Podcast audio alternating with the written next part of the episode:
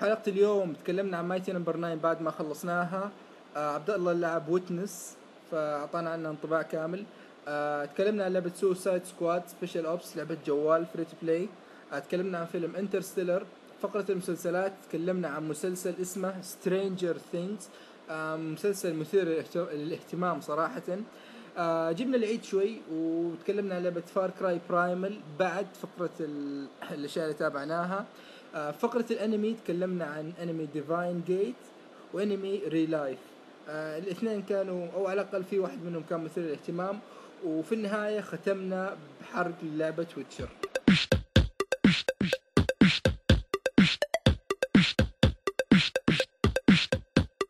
السلام عليكم مستمعينا حياكم الله في الحلقة الخامسة من بودكاست Beyond Gaming معكم يامن بابليك ومعي الأعضاء عبد الله الباحوث.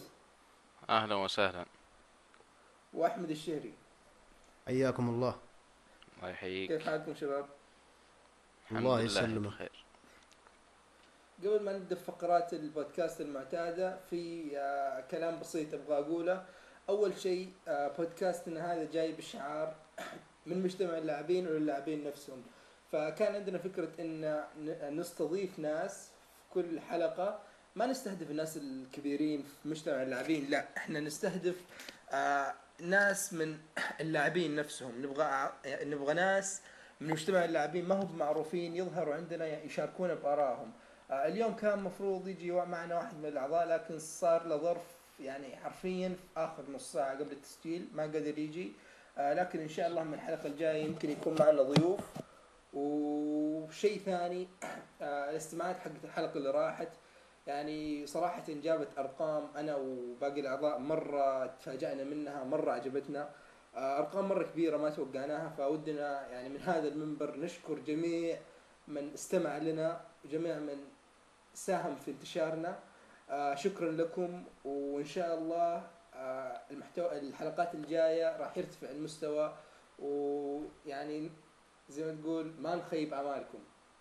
ف عندكم كلمة شباب احد بيقول شيء؟ والله ما ما نزيد صراحة على اللي قلته. شكر جزيل للي دعمونا للي يستمعون للبودكاست حقنا. ما ندري صراحة كيف نشكركم إلا أن نحسن من شغلنا إن شاء الله ونعطيكم محتوى أكثر بإذن الله. نفس الشيء أنا ما أقدر أقول كلام زيادة عن اللي قال أحمد. طيب بسم الله الرحمن الرحيم. آه اللي بيستلم تقديم الحلقة هذه اللي الحلقة الخامسة إن شاء الله راح يكون أنا أحمد الشهري. آه نبدأ بفقرة الألعاب. عندنا أول لعبة سلمكم الله The Witness The Witness عبد الله كلمنا عنها. أنت إيه. تقول لي رجعت تلعبها وكذا. إيش اللي خلاك ترجع لها؟ أول شيء واحد من الشباب تكلم عنها في الجروب حقنا وتحمست لأن اللعبة أنا إنسان أحب العاب الالغاز وزي ما ممكن الأشخاص لاحظوا وآخر الحلقة اللي راحت تكلمت عن اللعبتين كلها كانت فيها الغاز فرجعت ألعبها اللعبة ببساطة آه، زي ما قلت الغاز على طريقة لوحات. اللوحات إنك توصل بين نقطتين. بس أس... الأساليب والكيف تسويها هذا عالم ثاني. آم، في أشياء كثيرة جوا اللعبة تستل أو طريقة حل الغاز تستلمها من المنطق من الأشياء اللي جنبك. أشياء ما اتوقعها إنها ممكن تنجح لو سويتها بس تنجح معك آه، اللعبة جميلة مرة يعني حتى تصميمها وال art حقها كل شيء جميل اللعبة كان فيها. الظاهر هي مطورها نفس مطور لعبة Braid صح؟ إذا ما أنا غلطان. إيه إيه. اللي كنت نزلت على حتى ال Xbox يعني- 360 اي لعبة بريد في حد ذاتها يعني يعني كمية الألغاز اللي فيها مستوى الصعوبة اللي فيها. يعني أشوف إن ناس كثيرين كانوا كأساس يعني يعتبرونها هي الأب الروحي للالعاب الإندي لأنها كانت من الأشياء اللي في البداية مرة إيه. وكشيء ثاني يعني مستوى الألغاز يقولون فيها كان مرة صعب مرة يبي لها تفكير يبغى لها روقان أنت لعبت بريد يا عبد الله؟ لا والله ما لعبتها بس آه، بس كانت ناجحة جدا يعني حتى يعني هي زي ما تقول بدت سلسلة ألعاب ال indie وخصوصا كان دعم ال Xbox Live ذيك الفترة كبير جدا للالعاب ال indie. من بعدها كثرت الألعاب. إي فعلا فعلا. أها طيب يا عبد الله يعني أنا والله لا لعبت لا Witness ولا وما أدري صراحة واحد ما لعبها. هل هل تنصح أنه يلعبها حتى لو إنه يعني ما يحب ألعاب الألغاز هذه؟ أول شيء اللعبة بتاخذ منك وقت كثير. الغاز يعني حلها يصير سهل جدا وفي بعضها حل- حلها صعب بس ما في زي ما تقول طريقة حل واحدة. يعني حتى مهم. اللعبة نظامها جزيرة مفتوحة تروح لأي مكان تبيه بس مثلا ممكن الجزيرة الأولى ت- تختلف عن الجزيرة الثانية. ما يمديك تروح على طول الجزيرة الثالثة لازم ترجع لوحدة من الجزر تعرف طريقة حل اللغز أو آه، طريقة اللغز هذا كيف تصير وتكمل عليها. اللعبة إذا كان معك شخص بيلعبها مثلا متجمعين في استراحة في, في البيت مع أهلك لها جو ثاني. يعني الحماس كل واحد يعطي من عنده لا سو كذا ويصير سب وهواش وأنت مدري كيف ولا شفت آه، أنا يعني كلامي الصح. يعني لعبة جماعية أكثر من كون انها لعبة فردية. لا هو على حسب الشخص بس أقول لك ال- الشعور حتى الإنجاز بعد ما تخلص لغز والأشخاص اللي معك يعني شعور خرافي في مره نظام نظام. أنت تجرب شيء يفشل فخويك يقول لك جرب كذا إيه. جرب كذا لين ما تضبط معكم تساعدون بعض تحس. إيه إيه. هذا قبل ما تتخاصمون طبعا ويصير بينكم حذف طبعا. كم طولها هي يا عبد الله؟ أنا ما أدري بس يمكن الحين كملت عشر 12 ساعة. بس الغالب اللي يقولونها إن تقريبا 30 35 ساعة. يعني هذا للشخص. الطبيعي. أما اللي مرة يعني يحاول يخلص آه، للغاز بسرعة تقريبا 27 29 ساعة. والله تظل شيء لا والشخص الطبيعي. كم؟ ش- 35 40 كذا. طيب الشخص الغبي. مع مع احترامي لجميع الأغبياء في العالم. أتوقع 50 عاد هذا حالة خاصة. يمكن ما يخلصها. إيه بيطفش هو على طول. يا أخي صراحة Witness The Witness أنا سمعت عنها كلام كثير جدا طيب. آه وفكرت إني آخذها طيب. الشيء الوحيد اللي يمنعني أنا من النوع اللي, اللي يز- أزهق عرفت؟ يعني مثلا إذا جلست في مكان يعني علقت فيه ع- من صعوبته خلك من إنه مثلا bug أو شيء ثاني لا من صعوبته. جلست أحاول أحاول أحاول وما عرفت. فترى أطفش سرعة واسيب اللعبة بكبرها يعني. فهذه من الأشياء اللي صارت لي مع لعبة Furi آه، خلصت كان اذكر ال boss الأول الثاني جلست عنده كثير آخر شيء سحبت على اللعبة وما أدري إذا راح أرجع لها أصلا. ف Witness هل نوعية صعوبيتها من هذه النوعية اللي تطفش اللي تحس تحسسك انك أنت مقصر ولا كيف؟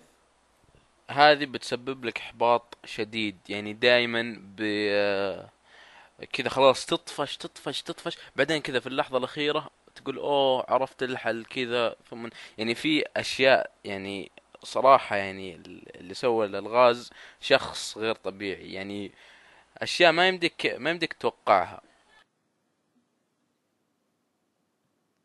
أها اي طيب معليش أي. إضافة على The Witness اي لا ما ما؟ صراحة؟ الان الاسم غريب ما أدري يعني The Witness الشاهد يعني ما أدري وش ما ما ادري يعني وين العبره في الاسم المشكلة اللعبة ما فيها يكون ولا في حوار عبرة. ولا لازم شيء تعتبر خلاص هو اسم كذا وخلاص آه ما طيب، أتوقع أقدر آه. أزيد عليها لأني ما خلصت إلى الآن بس اخذت تجربة okay. يعني كويسة okay إذا خلصتها لازم تعلمنا انطباعك ال- النهائي عنها إن شاء الله طيب آه، اللعبة الثانية اللي عندنا واللي اللي تكلمنا عنها في الحلقة الماضية أعتقد اللي هي Mighty Number 9 اللي تكلم عنها يامن. قلت لي يا يامن إنك خلصت اللعبة ونبغى انطباعك النهائي عنها. اليوم آه أمس تقريبا خلصتها Mighty Number 9 طيب آه أول شيء الحين أقدر أتكلم يعني بانت لي عيوبها اللي طبعا الحلقة اللي راحت يوم تكلمت عنها كنت خلصت حول الثلاث إلى أربع رؤساء. اليوم خلصت الرؤساء أو أمس خلصت الرؤساء كلهم.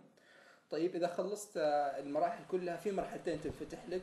تلعب فيها بشخصية ثانوية اللعب فيها مرة مخيس لدرجة إني عجزت أخلص الأولى عجزت أوصل نصها حتى فوقفت. آه، أبرز عيوب المرحلة أو المرحلة أبرز عيوب اللعبة اللي هي تصميم المراحل. فعلا أنا الحين بما إني لعبتها كلها فصرت شايف وين العب بالضبط. آه العيب إن إيش هم حاولوا ينوعوا هي فكرة التنويع كويسة.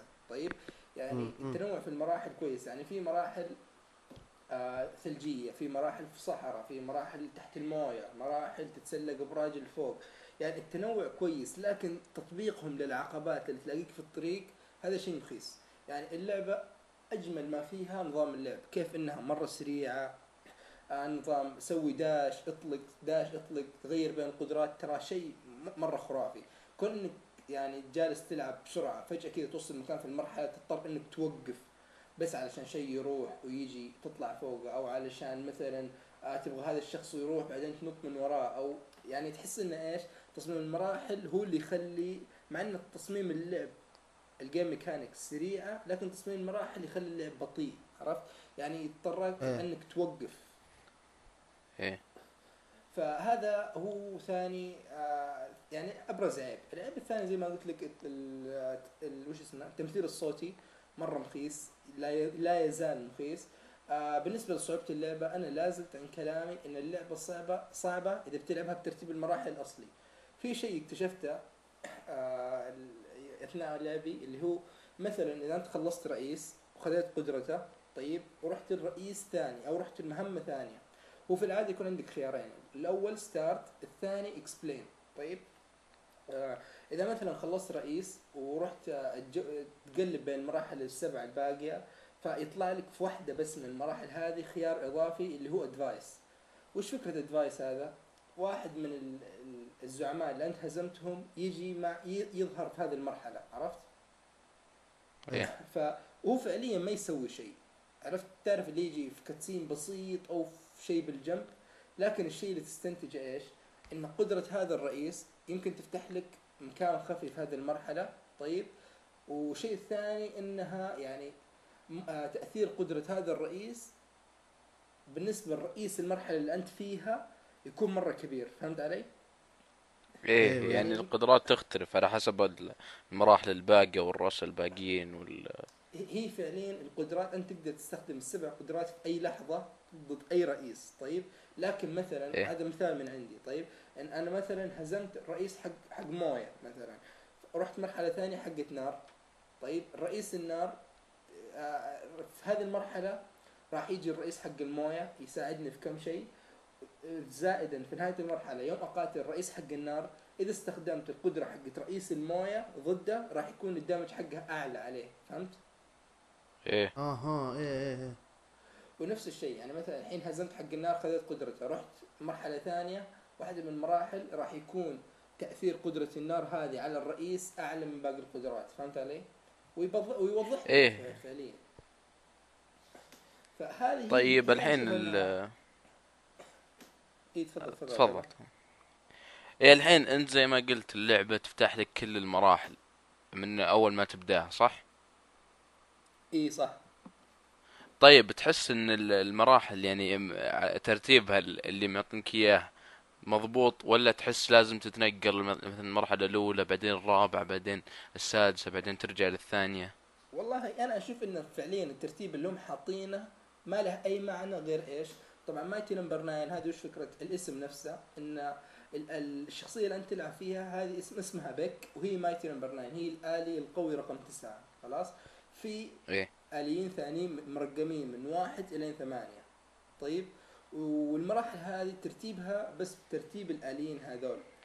فعليا آه، ما في آلي تقدر تقول إن هذا أقوى من هذا أو إن مثلا لازم تهزم هذا قبل هذا لا. الترتيب اللي حاط لك إياه هو بس مجرد بالأسامي. وفعليا لا أنت مو بلازم تمشي بنفس الترتيب بالعكس أنت تبغى تسهل على نفسك فراح تضطر إنك يعني ما تروح بالترتيب. مثلا تهزم اللي تشوفه أسهل بالنسبة لك بعدين تشوف هذا ينفع ضد أي رئيس تروح تهزمه. بعدين تاخذ قدرة هذاك تروح للرئيس اللي ينفع ضده عرفت؟ إيه. فهي فعليا كذا. لكن ما أحس إن كون انه وبالعكس أنا فكرة يعني إن من أول شيء فتح لي كل المراحل أشوف هذا شيء كويس صراحة. أنا عجبني. يعني بس باقي اللعبة فعلياً. يعني ال- الكلام عن باقي اللعبة الل- يعني الباكج كامل يسوى ولا ما يسوى؟ والله أنا أنا ما أكذب عليك أنا صراحة اللعبة استمتعت فيها. طيب؟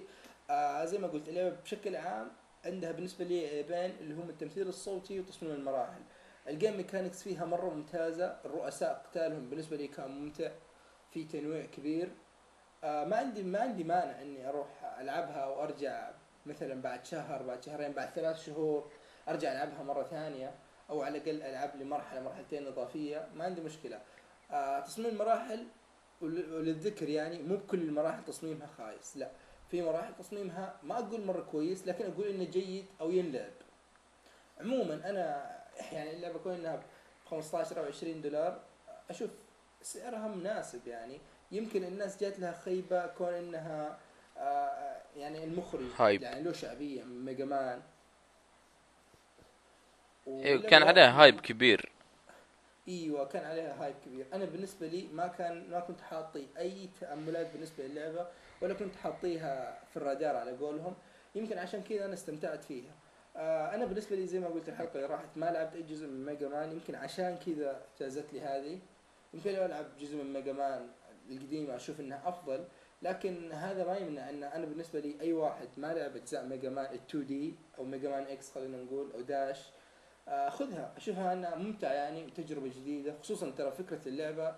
يعني أنا ما ما أدري بس ما أظن إن في لعبة في الجيلين اللي راحت هذه بنفس الفكرة.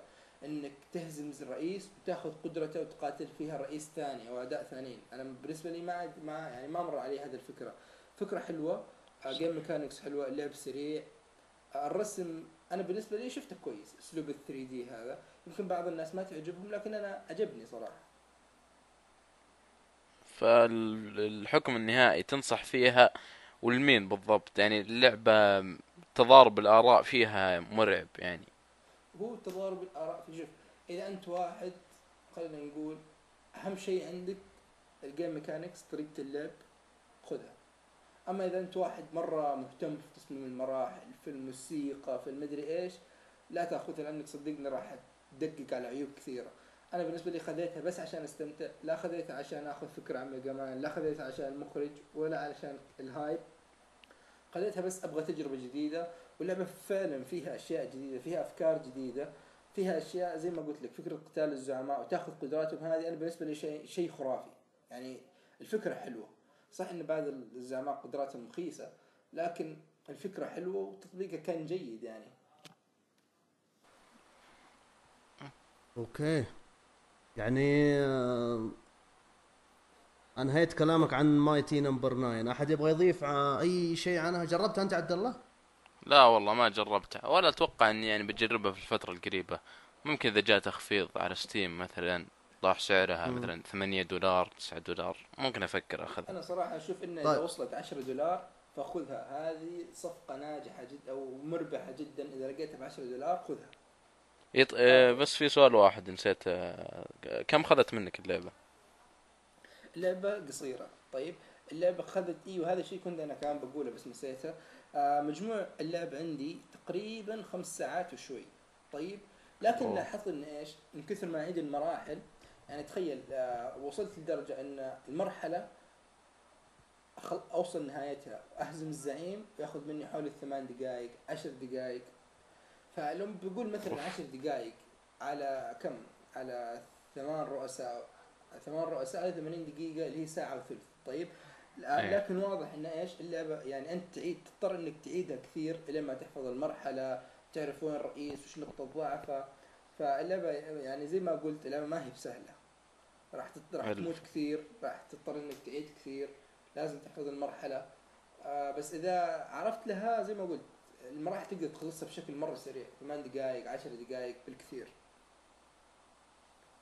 حلو. أوكي تمام. سؤالي سؤالي الأخير في- في اللعبة هذه. وإيش الأجهزة اللي نزلت عليها؟ PC فقط؟ هي نزلت على ال PC على ال PlayStation 4 على ال Xbox على ال Mac وبس. كل. شيء. على. المحمول تقريبا إذا ماني غلطان آه، على الفيتا موجودة. ما ما أنا متأكد إذا موجودة على ال 3 دي اس لكن تقريبا هذه الأجهزة كلها موجودة عليها. حلو حلو حلو. طيب تدري آه تع- تعقيب أخير. أحس إنها لو إيه. طلعت نسخة جوال والله راح تضرب. بتكون يعني أحس إنها مرة راكبة على حق جوال يعني أو محمول بشكل عام. إيه، التحكم فيها سهل يعني. ترى فعليا أنت عندك ثلاثة زرار بس في اللعبة كاملة. زر ينط زر تضرب فيه أو يطلق فيه والزر حق الداش. الزر الثالث آه تغير فيه القدرات بس ما ما, ما فيها ذاك الشيء العميق يعني. آه يعني يعني ممكن تزبط لو نزلت على جوال مرة تزبط ترى أسلوب الرسم حتى في حد ذاته ممتاز. يعني بالنسبة للمحمول أحس إنه مرة مرة كويس. أوكي ممتاز جدا طيب آه نطلع من Mighty No. 9 ونروح. برضو عندك أنت يا يامن لعبت لعبة اسمها Suicide Squad Special Ops الترجمه الحرفية حقتها فريق المهمات الخاصة الانتحاري. الله آه. الله. اي نعم. نبغاك ت... نبغاك تعلمنا إيش اللعبة هذه. أول شيء Suicide Squad هذه لعبة حق الفيلم اللي راح ينزل الشهر الجاي حق Suicide Squad اللي ما يعرف وش الفكرة حقت الفيلم هذا هذا جايب لك الأشرار حقين DC حاطين لك إياهم فرقة آه، من ضمنهم من ضمنهم The Joker Harley Quinn El Diablo Deadshot من من The Arrow اللي يعرفه فوش الفكرة؟ في مؤسسه هذه الفكرة حق الفيلم وظهر إنها موجودة إيه. في ال comic موجودة في مسلسلات ثانية في مؤسسة اسمها ARGUS وش سوت؟ جابت المجرمين حطت سجنتهم طيب بعدين آه قالوا لهم خلاص إحنا وش راح نسوي؟ راح نط يعني راح يرسلون المهمات انتحارية زي ما هو جاي الاسم Suicide Squad الفرقه الانتحارية راح يرسلون المهام نسبة النجاح فيها مرة ضئيلة. طيب على أساس ينجزوها وأعتقد إنه في المقابل يمكن يعطيهم صلاحيات زيادة أو يعجلوا في خروجهم من السجن أو شيء زي كذا. آه لكن هذه الفكرة إن فريق من المجرمين كونوا فرقة وي- ويسوون مهام للحكومة بط- بطرقهم القذرة طبعا. آه هي لعبة جوال للي ما عجبتني القذرة. اي يعني ما في كلمه ملائمه أكثر. آه فهي لعبة جوال free مجانية. وش فكرتها؟ آه تعرف نظام Call of Duty Black Ops أو الزومبي اللي نظام راوندات؟ اي آه. hordes أيوه هنا تبدأ. يقول لك اختار واحد من ثلاث شخصيات. الثلاث شخصيات الم- الموجودة هي Harley Quinn و Deadshot والثالثة اسمها El Diablo كل واحد له قدرة مختلفة. طيب فيحطونكم أنتم الثلاثة في مكان ويبدون يكبون عليكم الاعداء تذبحهم تقدر الشيء الحلو بين كل wave والثاني تقدر تغير الشخصية حقتك. يعني مثلا هذا هذا ال round. لعبت ب El Diablo اللي بعده تقدر تلعب Deadshot اللي بعده ب Harley Quinn. آه كل شخصية عندها قدرة خاصة. إذا تعب إذا مثلا ضربت مرة كثير طبعا في زي زي ال combo meter. كل ما تضرب يرتفع كل ما توقف ينخفض. فيوم تضرب كثير إلين ما يمتلي تقدر تسوي قدرة خاصة لها علاقة بالشخصية. أنا بالنسبة لي الشخصية الوحيدة اللي عجبني اللعب مرة فيها اللي هي El Diablo ترى اللعب فيها مرة بسيط. هي لعبة first person طيب؟ تقاتل الاعداء يعني المفترض إنهم مخلوقات من نوع ما. آه تعرف النظام اللي أنت بس مجرد تحرك المؤشر حق آه هذا ال crosshair اللي يكون موجود في الشاشة. إيه. تحركه بمجرد ما يجي على الشخصية الشخصية تطلق لحالها. هو مرة بسيط. هذا الشيء في البداية صراحة نفرني. طيب؟ فقفلتها. بعدين جيت مع طفش دراسة وكذا. قلت خلاص باخذ لي break بجربها. لعبتها. صراحة يمكن لعبت لي حول ثلث ساعة أو نص ساعة لين ما تركت الجوال. آه ممتعة ممتعة صراحة. مع إن مبدئيا فيها منطقة واحدة. يعني بس مقسمة إلى ثلاث أو أربع مناطق. تلعب المنطقة الأولى إذا وصلت مثلا ال wave الثالث أو الرابع ينفتح لك منطقة ثانية. تروح لها. في شيء حلو ثاني اللي هو في نص اللعب تقدر تلفل قدرات للشخصيات. يعني مثلا كل ثلاثة wave تروح لصندوق تفتحها يقول لك خلاص عندك خيارين أي قدرة تبي. يا إما إنك مثلا تزيد ال- ال reload آه، السرعة حقت ال reload. يا إما إنك تزيد ال ال الذخيرة حقتك. طيب يا إما إنك تزيد ال health يا إما يعني يعطيك أشياء كثيرة تختار من بينها. آه يمكن هذه اللعبة الوحيد إن المنطقة اللي تلعب فيها واحدة وكون إنك كل مرة تبدأ game جديد فهتضطر إنك تبدأ من البداية. فهذا يمكن بعض الناس يحسسهم بالملل. آه، أسلوب أسلوب الرسم فيها يعني شيء يعني جميل صراحة. هو جاي تعرف اللي cel shaded لكن كانها ألوان زيتية. إيه الحين جالس إيه. فاتح ال- صفحة اللعبة والله شكلها ممتع يعني. والله هي صراحة ممتعه تعرف يعني إذا إذا تبغى لك لعبة تلعب فيها أبو عشر دقائق أبو ربع ساعة أو أكثر فهي ممتعة. ما هي من الألعاب اللي راح ألعب فيها أبو؟ تعرف اللي مثلا آه، اللي شارة حمراء تبغى تشغل لك شيء خفيف أو مثلا منتظر شيء عند الدكتور ولا شيء فراح تلعب لك شيء إيه. أكثر من كذا. لكن إذا تبغى لعبة يعني تاخذ تحس إنك تاخذ فيها أكثر من ربع ساعة ممتعة. خصوصا إنها مجانية فروحوا App Store روح Android حملوها ممتازة. مجانية. قلت صح؟ اي مجانية وأتوقع طيب، آه، قدام إذا إذا بيبغون ينجحون اللعبة ترى Suicide Squad في شخصيات كثيرة يقدروا يضيفونها يضيفون مراحل زيادة بيكون ممتاز okay حلو طيب أنت الحين قلت آه تختار شخصية من بين ثلاث شخصيات الشخصيتين الباقيه يلعبون بها ناس اونلاين ولا إيش؟ لا لا آه، في شيء ثاني نسيت اوضحها اللي هي مثلا إنك إذا الشخصية ماتت فهي ماتت خلاص. ما ما تبدأ ما ترجع حتى. مع بدايه ال round اللي بعده. فمثلا أنا ألعب في شخصية آه El Diablo مت. خلاص أروح أحول واحدة من الشخصيتين الباقية. تلعب فيها. إذا الثانية ماتت خلاص يبقى لك شخصية واحدة تلعب فيها. تخلص إلين ما شخصيتك الباقية هذه تموت وخلاص. فثلاث شخصيات تقدر تعتبرها عبارة عن ثلاث أرواح.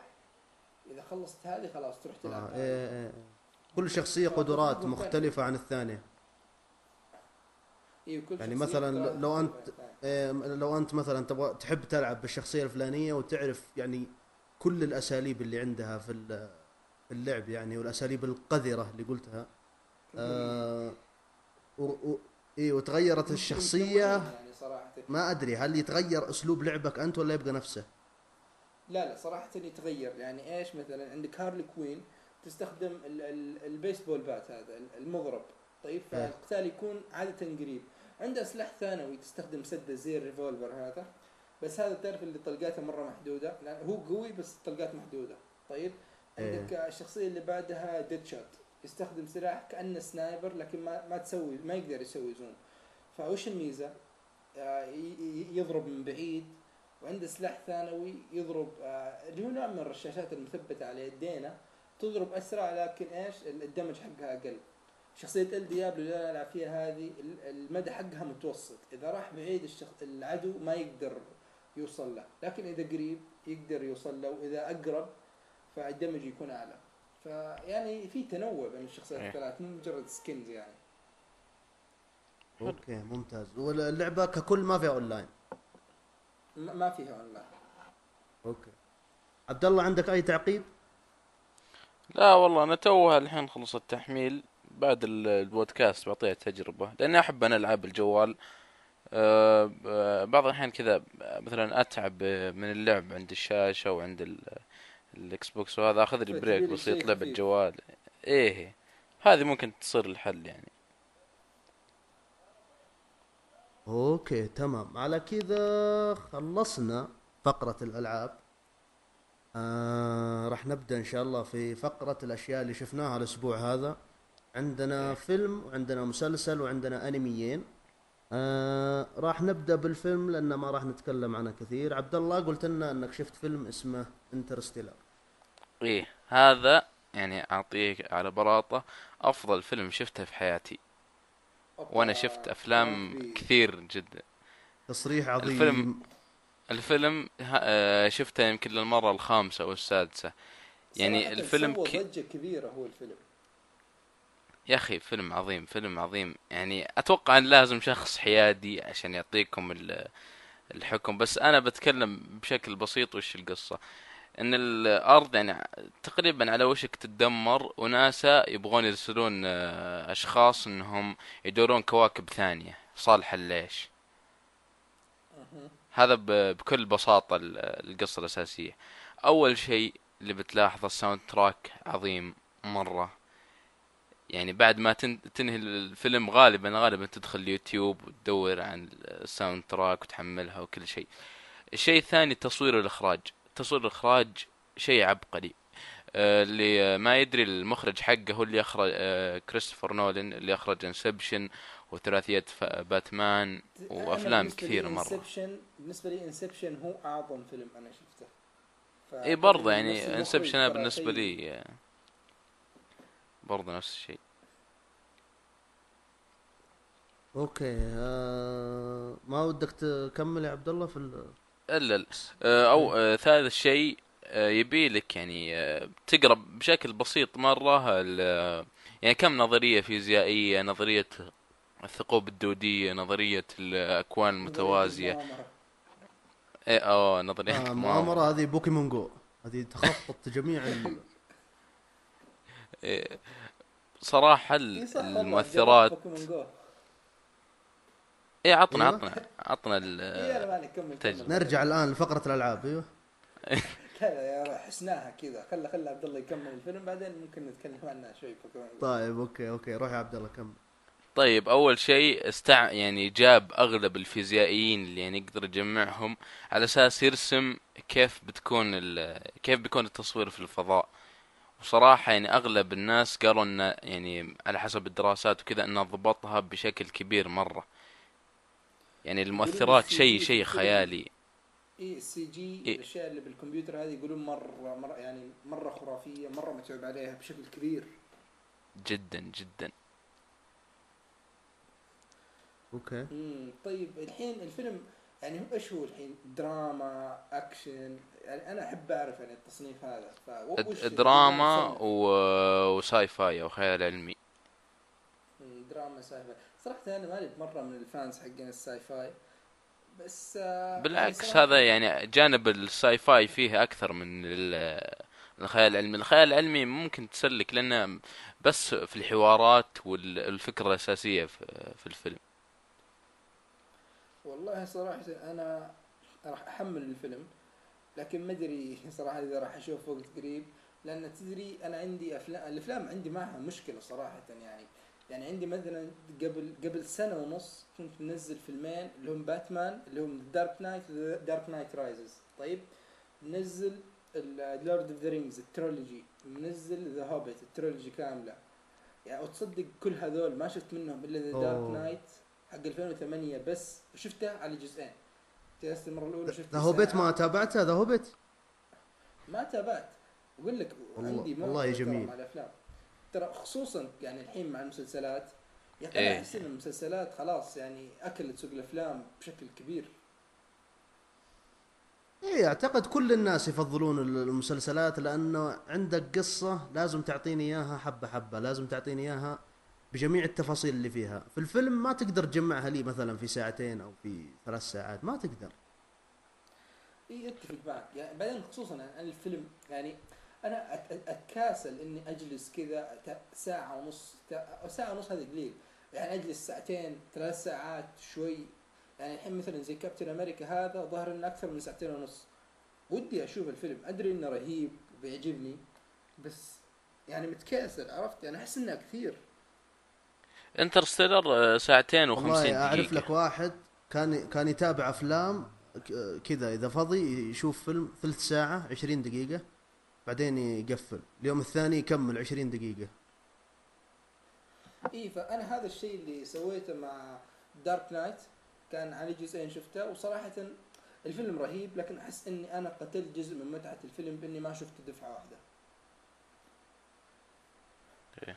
فما أدري صراحة يعني خصوصا الحين زي الأنمي يعني 20 دقيقة يا رجل مرة ممتازة معي، أنا أتابع لي حلقة مثلا أجمل الجامعة مثلا كرفان طفشان أشوف لي حلقة 20 دقيقة أطفيها بعدين أخذ لي أرقد أنام ساعة بعدين أقوم أذاكر مثلا، لكن إذا بشوف لي فيلم أوف يومي كله ضاع، بشوف لي يعني حتى إيه، المسلسلات صح. ترى هذه من الأسباب اللي أنا موقف المسلسلات لي فترة إن هذه الفترة يعني أنا مضغوط شوي في الدراسة واختبارات قربت.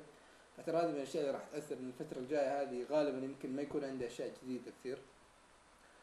مهم. فيعني تعرف اللي بالنسبة لي الأنمي صار هو أنسب شيء. والم- والمسلسلات القصيرة زي 2 Broke Girls Brooklyn 99 Sex and Drugs and Rock and Roll الأشياء اللي أبو 20 دقيقة. إيه. إيه. يعني تحس إن إيش؟ خلاص نص ساعة تتابع لك شيء. خلاص بعدين تاخذ لك رقده اذا إذا قبل ما تنام. فشيء ممتاز. لكن الأفلام الحين كم هو طوله؟ أحس إنه مرة رحنا بعيد من Interstellar كم كم طول الفيلم؟ آه، ساعتين وخمسين دقيقة أتوقع وتسعة وأربعين أوه. يعني ثلاث ساعات تقريبا إيه تقريبا إيه، تقريبا بس الله. طيب. يستاهل يستاهل يستاهل وأنصح يعني إنك ما تشوفه على شاشة صغيرة لابتوب ولا شاشة ال PC حطه على التلفزيون يستاهل يعني مستحيل. فيلم ما أتابع على هذا لازم الشاشة الكبيرة أبو 50 بوصه هذه إيه. قصه ال HD. حلو. طيب عبد الله أعطنا تقييمك النهائي للفيلم. أنا شخص يعني ما راح يعني بعطيه عشرة من عشرة وأنا ما أقول لك أفضل فيلم شفته في حياتي. مم، يعني طيب يعني يعني ما ما بناخذ ما بنمشي على تقييمك. لا ما يمشي على تقييم. أنا مثلا أغلب الأشخاص يعني اللي يستمتعوا فيه يستمتعوا الإخراج وهذا. ما ما عجبهم ال- سالفة الخيال العلمي وهذا. بس أنا يعني عجبني الفيلم من كل من كل الجوانب. okay حلو. أي إضافة عن فيلم Interstellar؟ لا بس أنصحك يعني تأخذ الفكرة الرئيسية ادخل IMDb وشوف trailer أو شوف التقييم و يعني امشي عليه. لا تأخذ كلامي لاني بحكم بالعاطفة الشديدة. okay طيب. آه عندنا بنش... آه برضو عندك أنت يا عبد الله. آه مسلسل Strang... آه Stranger Things إيه. هذا مسلسل توه جديد عليه ضجة كبيرة مرة يعني أغلب يعني حتى ناس ما لهم دخل في المسلسلات و... وحسابات أجنبية بدأوا يتكلمون عنه. سالفته باختصار آه، مسلسل غموض. غموض شديد مرة يعني آه، أتوقع لين يمكن تدري من من اسمه أنا حسبته شيء كوميدي ما أدري ليش لا بالعكس مسلسل غموض وجدي بشكل مرعب هذا فيه، آه، نزل نص إيه. عطنا التفاصيل. آه، نتف... آه، هو من Netflix و Netflix معروف إنهم ينزلون آه، كل ال- المسلسل دفعة واحدة وهذا هذا أتوقع يعني من الاشياء إيه هي. آه، القصة المسلسل باختصار يعني هم في مدينة آه، والله ماني بتذكر اسمها بس مدينة في أمريكا وفيه زي مختبر أو مكان آه، تجارب آه، اشعاعي والله ما أدري يعني الفكرة إلى الآن حتى ما ما وضحت بشكل كامل. يعني أنت ما خلصت المسلسل باقي؟ لا ما خلصتها بس آه، لأن انضغطت مرة يعني بين أنمي ولعبة وكذا والفيلم حتى المرة السادسة. فإلى الآن من اللي شفته شيء خرافي يعني التشويق فيه مستواه عالي مرة. والتمثيل رهيب يعني هو؟ آه، هو ثمان حلقات. قصير يعني. أوكي ثمان إيه، حلقات قصير. والحلقة مدتها كم تقريبا؟ آه، حلقة تسعة وأربعين ثمانية وأربعين دقيقة تقريبا شيء زي كذا. طيب هو جزء واحد ولا أكثر من جزء؟ أتوقع أنه منتهي أو انتهى يعني جزء واحد. من الأشياء اللي راح تشجعني أنا صراحة. إذا منتهي فراح أتابع على طول.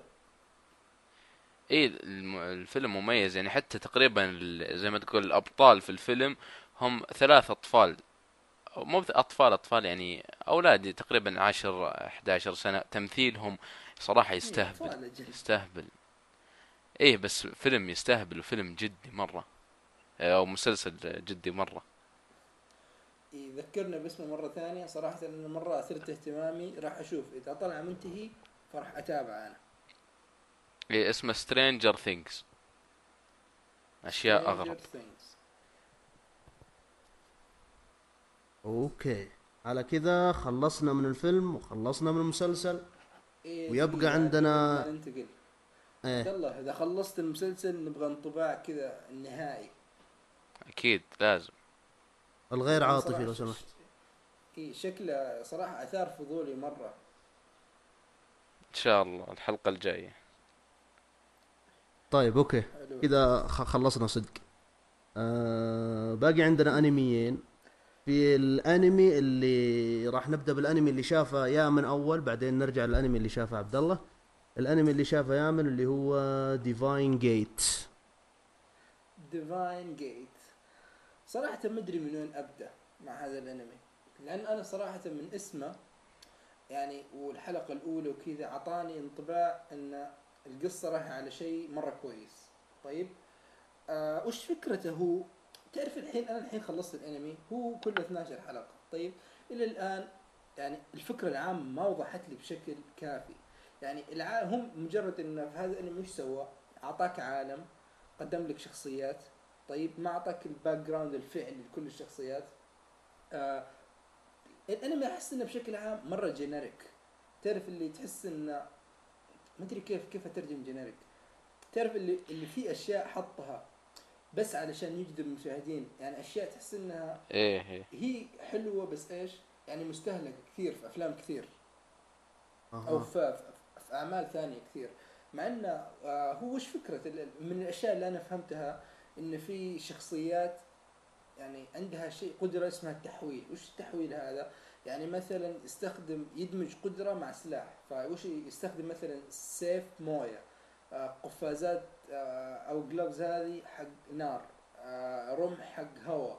فالقدرات صارت متنوعة. وهذا من العيب حق الأنمي انه إيش؟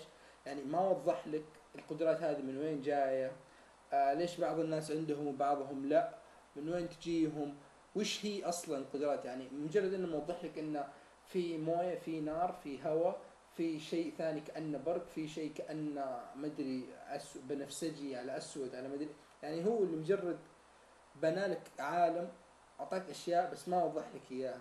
ال- يعني الأساسي؟ لو كان أنمي طويل أو يعني مو طويل خلينا نقول أبو 60 حلقة 50 حلقة كان ممكن يوضح هذه الأشياء أكثر. النهاية بالنسبة لي مرة متوقعة. الشخصيات الأنمي بكبرة مع إنه في شخصيات كثير ما في إلا شخصية واحدة هي اللي شبه مثيرة للاهتمام. طيب اسمها لوكي. هذه التصميم حقها صراحة رهيب. اللي لابس كذا. كأنه لابس نص. إذا إذا أحد فيكم شاف الأنمي فهو اللي لابس نص قناع كأنه حق جوكر. مو جوكر حق السيرك هذا. آه. وش اسمه؟ وش اسمه؟ اسم الشخصية لوكي. لوكي. Okay؟ Okay ف بشكل عام يعني ما أقدر ما يعني. أنا جالس أحاول أفكر في النقاط الإيجابية حق الأنمي ماني بلاقي. وفي نفس الوقت النقاط السلبية ما هي بكثيرة. يعني مجرد إنه شيء generic مجرد إنه ما قدم شيء جديد أشياء كثيرة ما فسرها آه، النهاية بالنسبة لي أنا بالنسبة لي ممكن أشفع لكل شيء طيب إذا أعطتني نهاية ممتازة. يعني أنا زي مثلا تجربتي مع Breaking Bad مستعد إني أتابع أربع مواسم تكون باردة ومخيسة في مقابل إنك في النهاية تعطيني شيء أسطوري. في مقابل. إنك تربط لي الأحداث توضح لي كل شيء. هذا الشيء هنا ما صار مرة ما صار. وأكثر شيء خيبني انه كنت متوقع ال- النهاية وقلت أتمنى إن اللي في بالي ما يصير لكن صار. فاذا جيت مثلا بنصح هذا الأنمي ف جالس أفكر مين اللي أقدر أقول له روح تابع ديفاين جيت أنا شوف إذا أنت مثلا إنسان انتقائي في الأنمي فابدا ما راح أقول لك تابع Divine Gate اذا أنت راعي انمي فما راح أقول لك تابعه إلا إذا مثلا خلصت كل الأشياء الرهيبة وما بقى إلا الأشياء الخايسة والمتوسطة فراح أقول لك روح يمكن أقول لك روح شوف Divine Gate هو فيه أشياء كويسة ما يعني زي ما أقول أسلوب الرسم كويس بنى لك عالم ممتاز.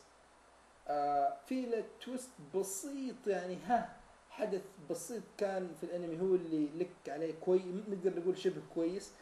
اما الباقي بشكل عام ف ما ما أرتقى لتوقعاتي ابدا. آه صراحة لو ما كان أنا لين ما وصلت الحلقة الخامسة كنت متأمل إن يصير تغيير. يعني أو يصير بس استمر على. نفس الشيء. إي فيوم وصلت الحلقات الأخيرة وما صار هذا الشيء فقلت خلاص خليني أكلم أكمله على أساس أتكلم عنه. لكن صراحة ما كان من التجارب اللي أقدر مرة أنصح فيها ولا من أفضل الأشياء اللي شفتها. في نفس الوقت ما هو من أخيس الأشياء اللي شفتها. ما هو بمرة لكن إذا أنت راعي أنمي يمكن شوفه على أساس يعطيك فكرة عن العالم عن الشخصيات. هو فكرته جيدة لكن بشكل عام التطبيق كان سيء.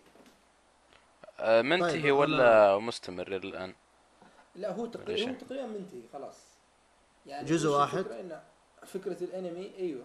انه في ش... في شخصيات يبغون يوصلون للديفاين جيت أو ال- ال- الابواب المقدسة هذه على أساس إيش؟ يقول لك إن عندها القدرة إن أي واحد يوصل لها بتحقق له أمنيته. فخلاص الأحداث تنتهي بعد ما خلاص الناس تسوي اللي يبونه ما ما أبغى أحرق لكن هو جزء واحد 12 حلقة آه، أقول لك فكر مرتين قبل ما تشوفه. Okay فكر مرتين okay. تقييمك له؟ شكله سيء والله أنا تقييمي لهذا الأنمي فأعتقد إني راح أعطيه بين أربعة ونص وستة. يعني أوف. في ال... أوه. في الوسط والله هذا. م- مخيب للأمال هذا.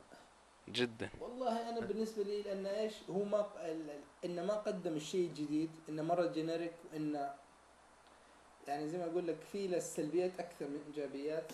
ف هذا اللي خلاني أحبط نوعا ما من هذا الأنمي. أها أنا شفت التقييم حق ماي انمي ليست تقييمهم 5.9 تقريبا 6 يعني حول الموضوع. يعني أغلب الناس متفقين على نفس التقييم. اي يعني تقريبا تقريبا حول اي Okay. عندك آه، أي إضافة؟ والله شوف أنا من كلام أنا من كلامك يعني من كلامك عن الأنمي أنا ماني متحمس ابدا إني أشوفه. هي أقول لك يعني أنت خصوصا إذا أنت ما شفت أشياء زي مثلا Fate Stay Night Fate Zero Fullmetal Alchemist Code Geass يعني هذه كلها أشياء مرة رهيبة. Mirai Nikki مثلا هذه أشياء مرة رهيبة. الفكرة جديدة عالم جديد التطبيق كويس إخراج موسيقى يعني أشياء رهيبة. آه صح آه شيء نسيت أقول الموسيقى فيه صراحة جيد يعني أرهب شيء. شيء مرة كويس. أغنية البداية ممتازة ال soundtrack النغمة اللي تشتغل إذا صار في أكشن. هذه من الأشياء اللي صراحة تشفع له. Okay يعني في. في جانب مشرق في الموضوع. إي يعني ال soundtrack كويس الأكشن كويس. أما أو الأكشن يعني ها مو بمرة لكن جيد. أما باقي الأشياء زي ما قلت ما ودي أعيد. آه لكن زي ما قلت ما أقدر أنصحك فيه إلا إذا خلصت الأشياء الرهيبة. وإذا ما شفت أنت الأشياء الرهيبة فتعال أنا بعطيك لستة. الأشياء مرة أفضل من Divine Gate أوكي. حلو. طيب آه ننهي الكلام في ديفاين جيت ونروح الأنمي واللي شافه عبد الله اللي هو أنمي ReLIFE كلمنا عنه يا عبد الله إيه، أنا اللي- إيه إعادة الحياة. بما أن الجو اليوم حلقات ترجمة وكذا إيه. ف ترجمة حرفية. جوجل أول شيء آه هذا أنمي من الانميات الجديدة نسبيا. آه أنا اللي ممكن يعني شاف الحلقات يفهم إني مو بذاك الشخص في الأنمي وأحب الأنميات القصيرة. انتقائي. يعني انتقائي جدا أنا في الأنميات. يعني يمكن شفت فوق العشرين أنمي أغلبها ما كمل الحلقة الأولى وأتركها حتى بعضها رهيبة جدا. بس هذا شوي جذبني لأنه كان 13 حلقة. ويعني آه نزل يعني نزلوها هذا واحدة. الشيء. إيه. هذا يمكن من الانميات القليلة اللي آه، اللي سوته. والله صراحة أنا ما أذكر بأنمي يعني بنفس الحركة إنها دفعة واحدة. ابدا ما ما ما في شيء أتوقع زي كذا. والله حركة تحسب لهم حقيقة لأن أكثر شيء أصلا يقهرك في الأنمي إنك كل أسبوع تتابع حلقة واحدة بس. يا أخي أنا أحس إن حركة زي هذه يعني أحس إنها شوي خطيرة. يعني يا إما إنك نزلت شيء المنتج النهائي خلاص يعني الناس يا إما إن الشيء مرة رهيب يا إنه راح يكون أقل من المتوسط. بحيث إنه إيش؟ يعني أحس إنه يعني كون إنك تنتظر أسبوع هذا نوعا ما راح يشوق للحلقة اللي جاية. فبالتالي يعني تحس إنك لا تلقائيا مرة منتظر مرة تبغى تتابع فراح تكون مترقب عرفت؟ لكن إذا كان الشيء عندك دفعة واحدة وما جذبت من أوله فتحس إنه ها يعني إذا ما جذبني هو فما أدري وش. اي بس آه هذا ما أتوقع تنطبق عليه. أول شيء بقول القصة والتصنيف باختصار.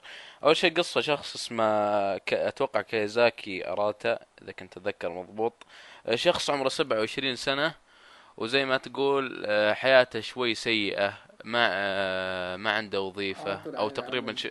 اي عاطل عن العمل وكل المقابلات اللي يروح لها آه ما يقبلونه.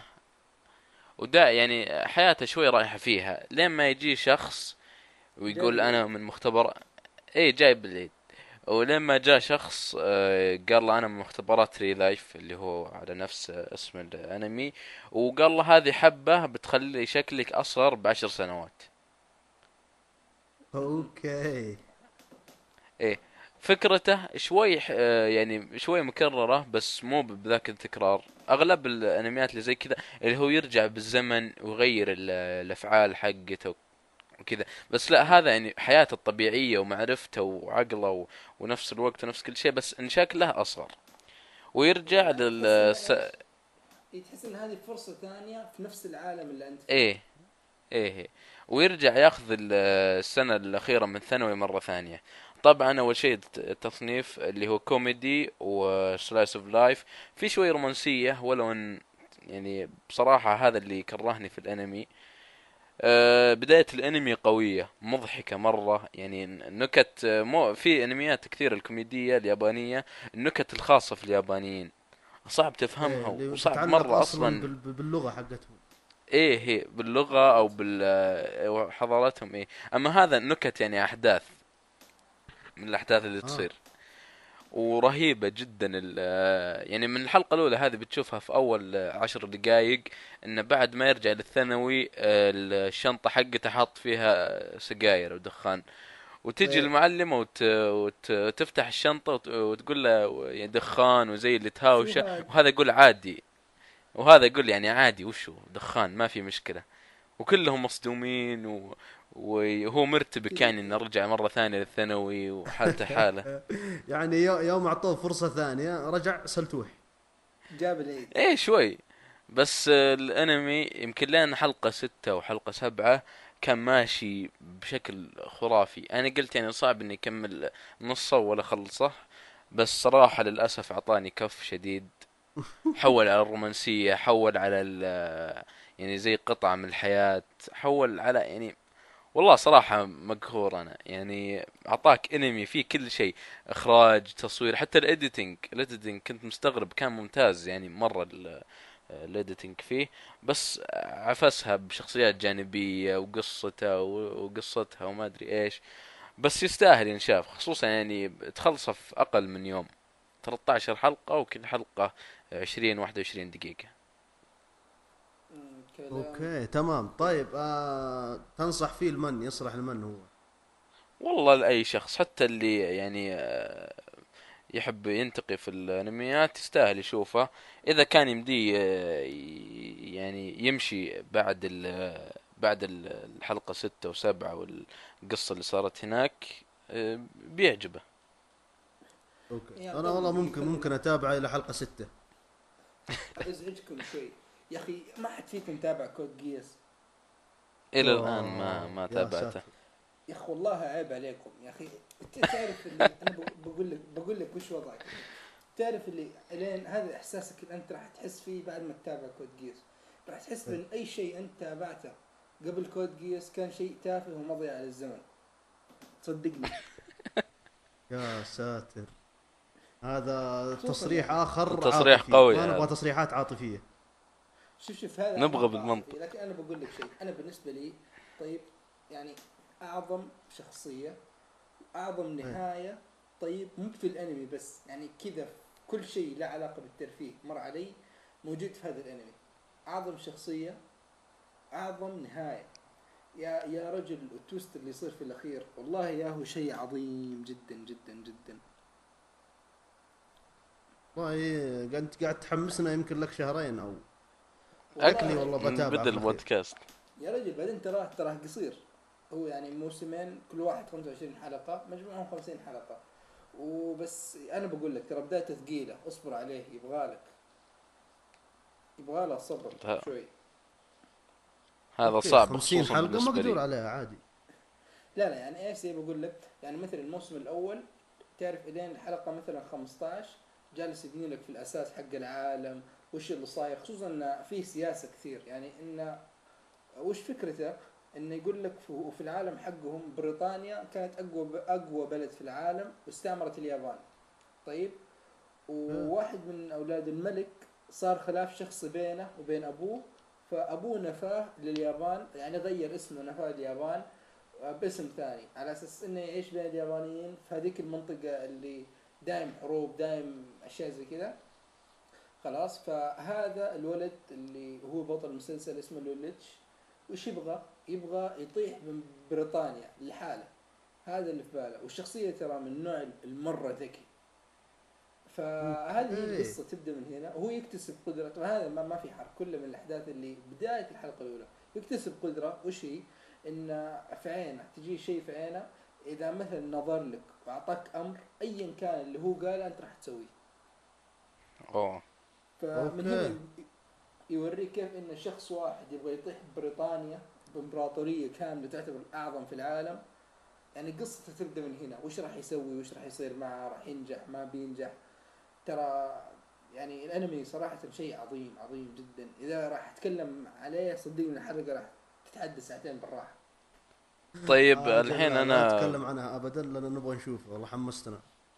والله أنا تحمست دخلت ماي انمي ليست ولقيت إن في جزئين. واحد اسمه Code Geass Lelouch of the Rebellion Rebellion. وواحد كود واحد Code Geass آه، han Hangyaku no Lelouch. أو الظاهر إني جبت العيد في هم الاسم هم نفسهم. هم هم وش اسمه؟ هم الترجمة حقتهم Lelouch of the Rebellion 1 و 2 طبعا أنت راح آه. تلاقي ان الثاني تقييمه أعلى الظاهر.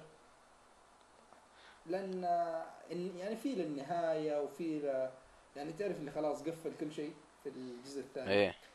عموما أنت إذا بحثت راح تلاقيه هو موسمين 25 25 أنا أعتبره من الأشياء اللي ممكن أعتبر هذا Breaking Bad حق الأنمي.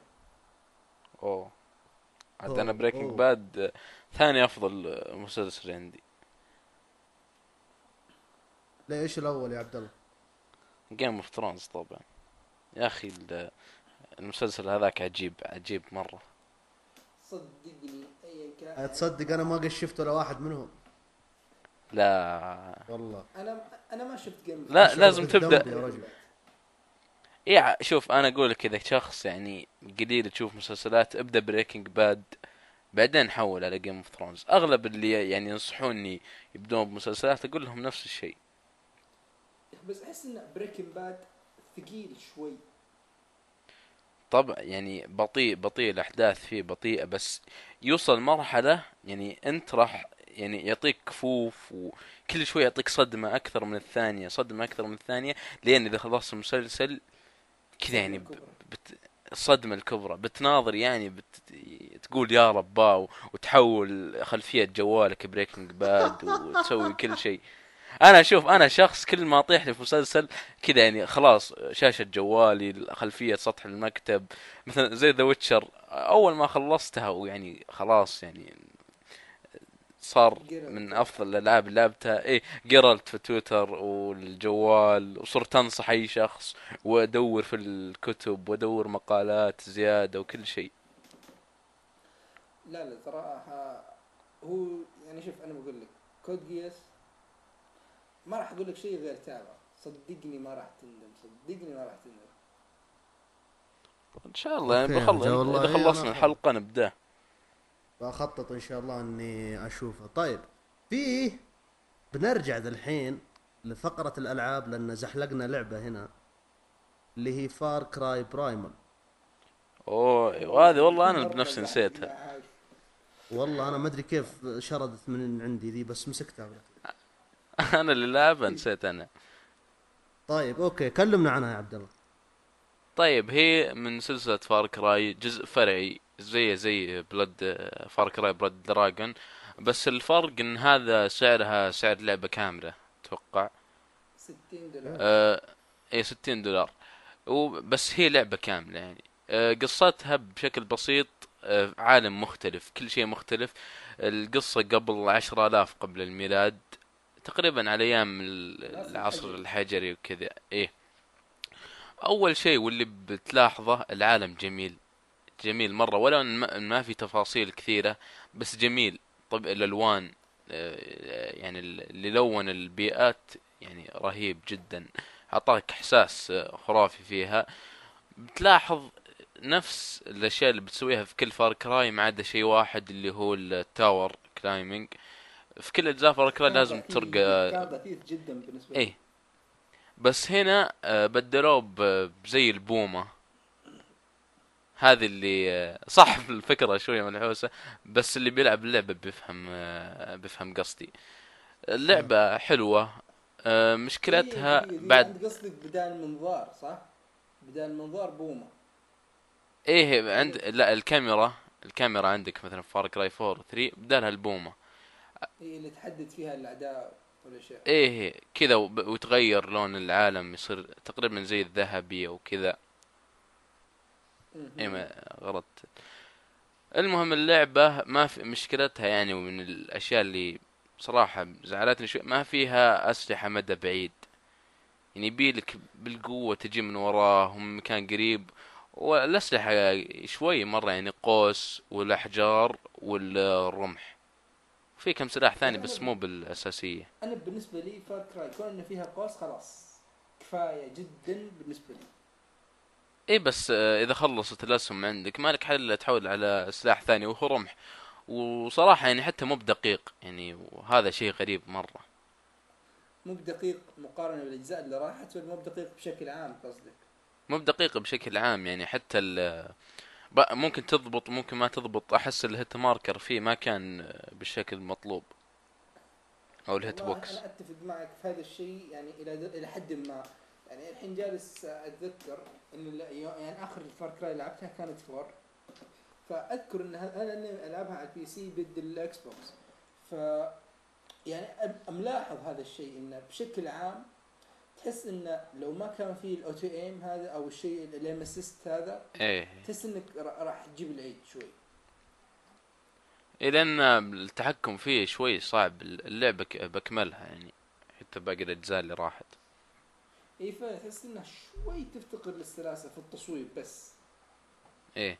بس الل- اللعبة بشكل عام حلوة. ممكن شوي اللي تطلعك من الجو إن اللغة حتى اللغة اللي استعملوها لغة كذا غريبة وجديدة أتوقع إنهم هم اللي مبتكرينها بأنفسهم بس اللعبة بشكل عام بتسوي أغلب الأشياء اللي بتسويها في فار كراي بتجمع نباتات بتسبح بتستحل مناطق ب- بصير عندك زي اللي قرية وأشخاص تجمعهم وكذا هذا يعني ما مو بحرق بس يعني من عناصر سلسلة فار كراي أنت. خلصتها؟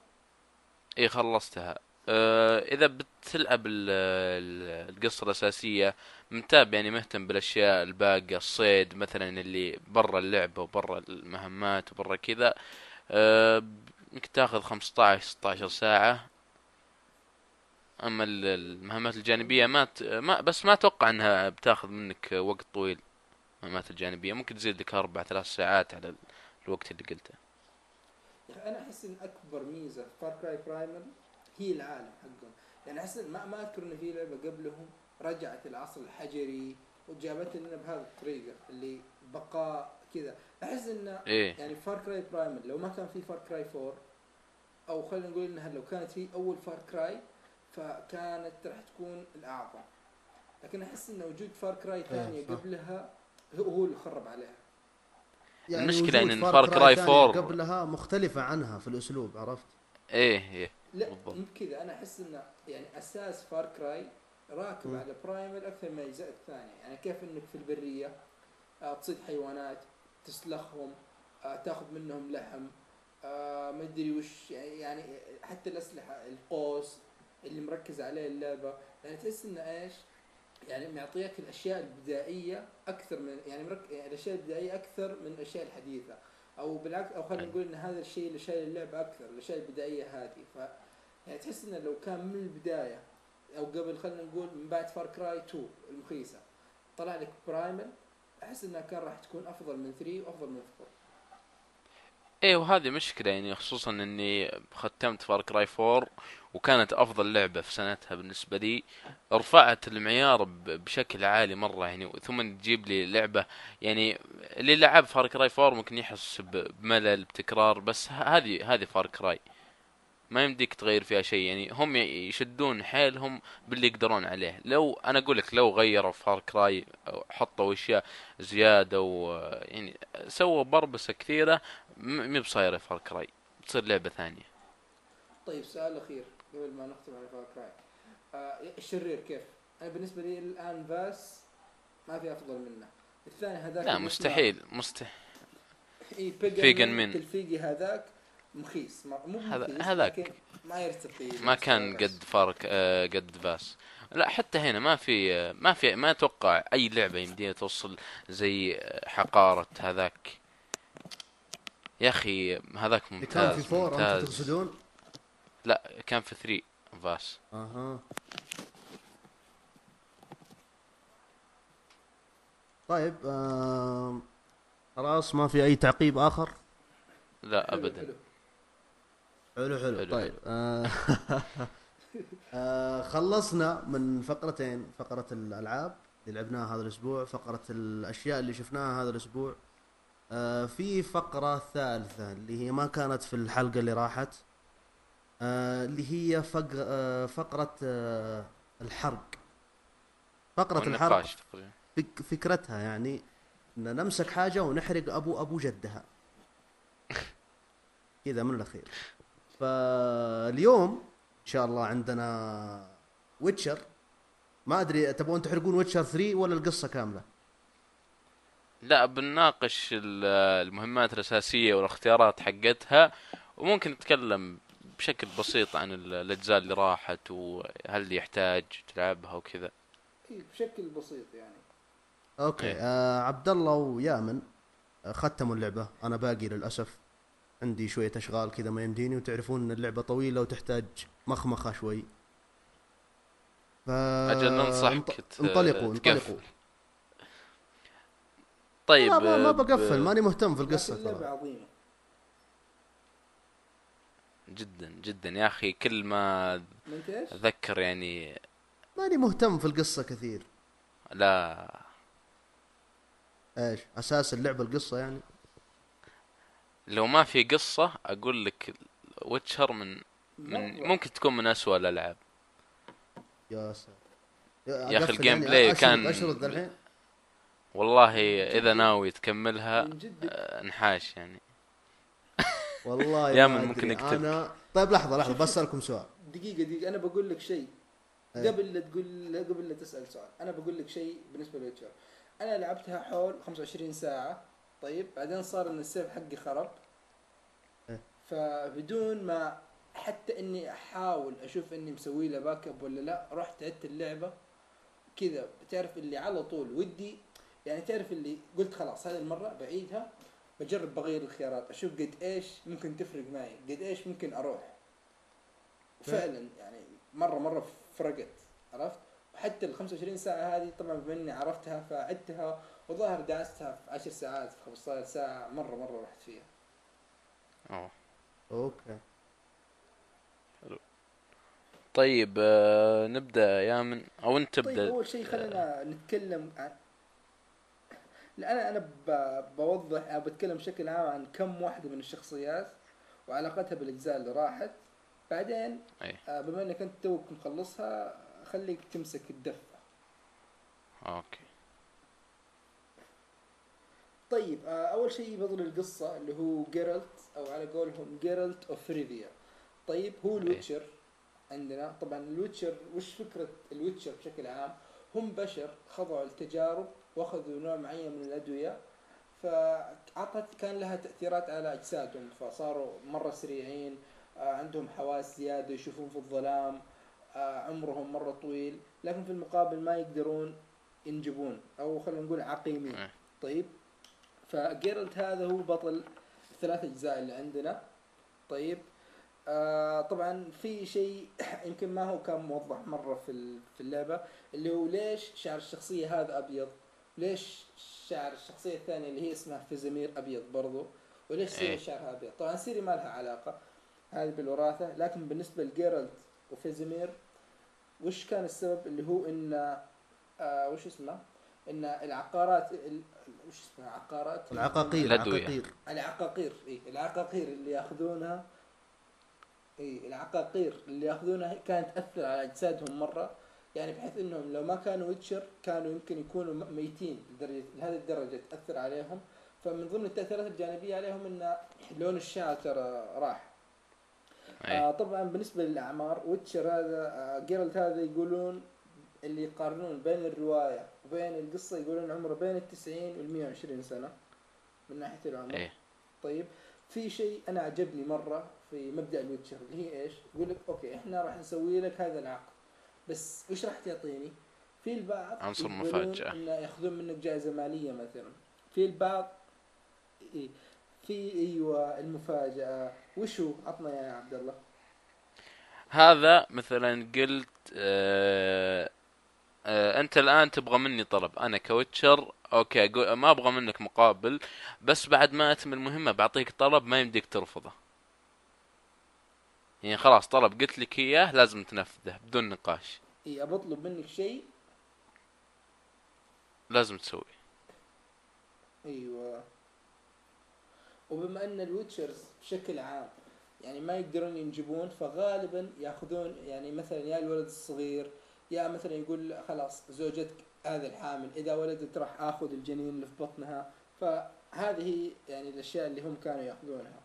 ومن هنا تبدأ القصة بحيث إن witcher كان أو جيرالت هذا في القصة إنه كان أنقذ له واحد من أو كان عنده عقد مع واحد من الشخصيات اللي هو الامبراطور الإمبراطور. اللي اسمه إيما هير أو شيء زي كذا إيما هير. إيمير فان اسم ايميرس غريب كذا. زد ايا كان اسمه. هير فان ايميريس ف إيوه فبعد ما ياخذ بعد ما يسوي العقد حقه ياخذ منه يقول له خلاص أنا باخذ بنتك. وياخذ اللي هي مين؟ اللي هي سيري. طيب. فنتكلم شوي عن سيري. من هذه سيري؟ وش المميز في سيري؟ طيب سيري هذه يقول لك ماخذة دم أو يجري في يجري في عروقها دم سلالة القدماء أو the elders blood of the. elders طيب يقول لك سلالة القدماء هذه الدم حقهم من وين جاي؟ من ال elves أو ال- ال elves وش ترجمة elf؟ أقزام لا مو أقزام لا آه آه. عفاريت ما إيه، تقدر ترجمه تقول حرفيه يعني تعرف. إلا ذانيهم زبدة ناس يعني. شبه ب... شبه بشر و... وغريبين شوي وجيههم وطولهم إيه، وكذا وغريبين أو خلينا نقول هم جنس ثاني طيب إيه. وش جاب الجنس الثاني هذا؟ هذا بيدخلنا على عالم القصة بشكل عام اللي هي عالم اللعبة، عالم اللعبة وش فكرته؟ يعني يقول لك قبل يعني قبل ما يكون في بشر حتى حدث حد صار حدث كوني خلاص وتداخلت كذا من الكواكب مع بعض ف أو كذا من الأبعاد مع بعض فالأرض ركون. سكنها كم عدد من إي- أيوه. فالارض صار فيها أجناس كثيرة. صار من ضمنهم ال elves ال vampires أشياء ثانية. طيب؟ فال elves هذول كان عندهم قوة خارقة ومن ضمنه وسلالة ال- القدماء هذه دمهم ينحدر من الالفز فهذا ما أدري يعني هل الالفز صاروا بشر أو أو تزاوجوا مع بشر. ما هذا شيء ما ما كان واضح بالنسبة لي. فسيري هذه ما ظهرت في أي واحد من الأجزاء اللي قبل لا في الأول ولا في الثاني ظهرت هنا. آه بالنسبة لعمرها في اللعبة آه هو بين ال 17 وال 21 يقول في تعارض بين الرواية واللعبه يعني ما هو بأكيد لكن الزبدة إنها شابة خلينا نقول. إيه. طيب فرباها witcher. آه ما أخذت أي واحد من العقارات حقين ال witchers هذول. فصار هي مهارتها طبيعية. طيب فالقصة تبدأ من وين؟ من يوم أن ال Wild Hunt جيش ال Wild Hunt يصير آه يبحث عن سيري هذه وش جيش ال Wild Hunt أنا هذا على حد ما بحثت عنه ما قدرت أجمع مجم- معلومات كثيرة لكن اللي عرفته إنه يقول لك ال Wild Hunt هذول كأنهم لعنة طيب آه المكان اللي يظهرون فيه خلاص تعرف اللي إذا مثلا. ظهر واحد من ال Wild Hunt في قرية معينة فخلاص كل أهل القرية هذول اللي راح يبادون لدرجة إن ما في أحد يعرف حتى كيف شكل ال Wild Hunt يعني كل من شافهم مات. طيب. فهذول ورا سيري إيه والسبب ليش ورا سيري؟ السبب إن يقول لك في نبوءة صارت يقول لك تقول لك إن أيوه تقول لك إن لا النبوءة تقول إن الشخص اللي يحمل في الزبده اللي يكون من سلالة القدماء هذول راح ينجب ولد أو راح طفل أو طفلة راح يحكم نصف العالم. طيب؟ وهذا اللي يحكم نصف العالم راح ينجب ولد راح يحكم العالم كله. فمن هنا جاء التهديد على الوايلد هانت. صاروا يبغون سيري على أساس يستفيدوا من قدراتها بالنسبة لهم. أها. ف ومن هنا تبدأ القصة بحيث إن يعني في البداية جرالت يدور عليها ما يلاقيها آه يروح كذا قرية يسأل عنها ف يقولون لا الوحيد اللي عنده معلومات عنها هو ال Bloody Baron أو البارون الدموي. طيب. أوه. okay فعبد الله استلم المايك من هنا. طيب ال Bloody Baron هذا هذا واحدة من الشخصيات زي ما تقول هذا حاكم واحدة من ال- القرى في. أو المقاطعات هذه المهمة هي المفصلية مو بالمفصلية هي بداية اللعبة بس اللي راح تعلمك هل اللعبة تناسبك أو اللعبة ما تناسبك المهمة طويلة هي هي من أكبر المهمات في اللعبة وصراحة اللي كتب ال- المهمة. هذه اي من أعظم المهمات في تاريخ الألعاب. الشخصية اللي كتبها واحد آه، كتبها آه، يعني الشخص اللي كتب شخصية ال Bloody Baron كتب آه، شخصية روبرت براثيون في Game of Thrones وهذيك يعني نفس ال... نفس التكوين يعني شخص سمين ويعني يحب يشرب وما يدري عن ال... عن الأمور ونفس الشيء حاكم. فهذا اللي زي ما تقول بعد ما تضيع سيري وبعد ما هذا أول ما ي- يلقى يطلب ال Bloody Baron من ال Witcher زي ما تقولون من هناك تبدأ تبدأ القصة. هناك تبدأ تعرف وش بتكون ال- الأحداث. هي القصة لو أقول لك إياها بسيطة وسطحية جدا بس اللي جوا القصة الشخصيات الأحداث اللي تصير الأمور اللي قابلها Witcher. هذه هذه اللي خلت لعبة The Witcher 3 من أفضل الألعاب اللي ممكن تلعبها. طيب آه، المهمة تبدأ من إن آه، Witcher أو جيرالت يروح لل Bloody Baron يسأله يقول له أنا يعني أدور على بنت مواصفاتها كذا كذا عمرها حول كذا شعرها أبيض عندها ندبة في وجهها. فيقول له إيه كانت معي وساعدتني في كذا مهمة. ويبدأ يسرد له القصة. في اللعبة طبعا أنت تبدأ تلعب سيري في هذه المراحل. آه، ففجأة يوقف. يقوم يقول لك خلاص أنا راح أقول لك القصة في مقابل إنك تعطيني خدمة. فيقول له خلاص وش الخدمة؟ يقول له إن أنا بنتي وزوجتي هربوا ماني بلاقيهم. فودي إنك تلاقي لي إياهم وين راحوا وليش راحوا. فكمل عبد الله. إيه هو ويصير يعني في أشياء كثيرة صارت في في هذا. وتصير أمور لين ما يصير في ما مخلوق غريب كذا قبيح مرة. وجيرالت يبدا يسوي في. آه، يكتشف إن إيش؟ إن البلودي بيرن هذا كان يضرب زوجته حتى أكثر من مرة في أكثر من مناسبة. و... فوش صارت؟ في النهاية خلاص يوم وصل بها الحد خلاص ما صارت ما تقدر تتحمل خذت بنتها وهربوا هربوا سوا. طيب؟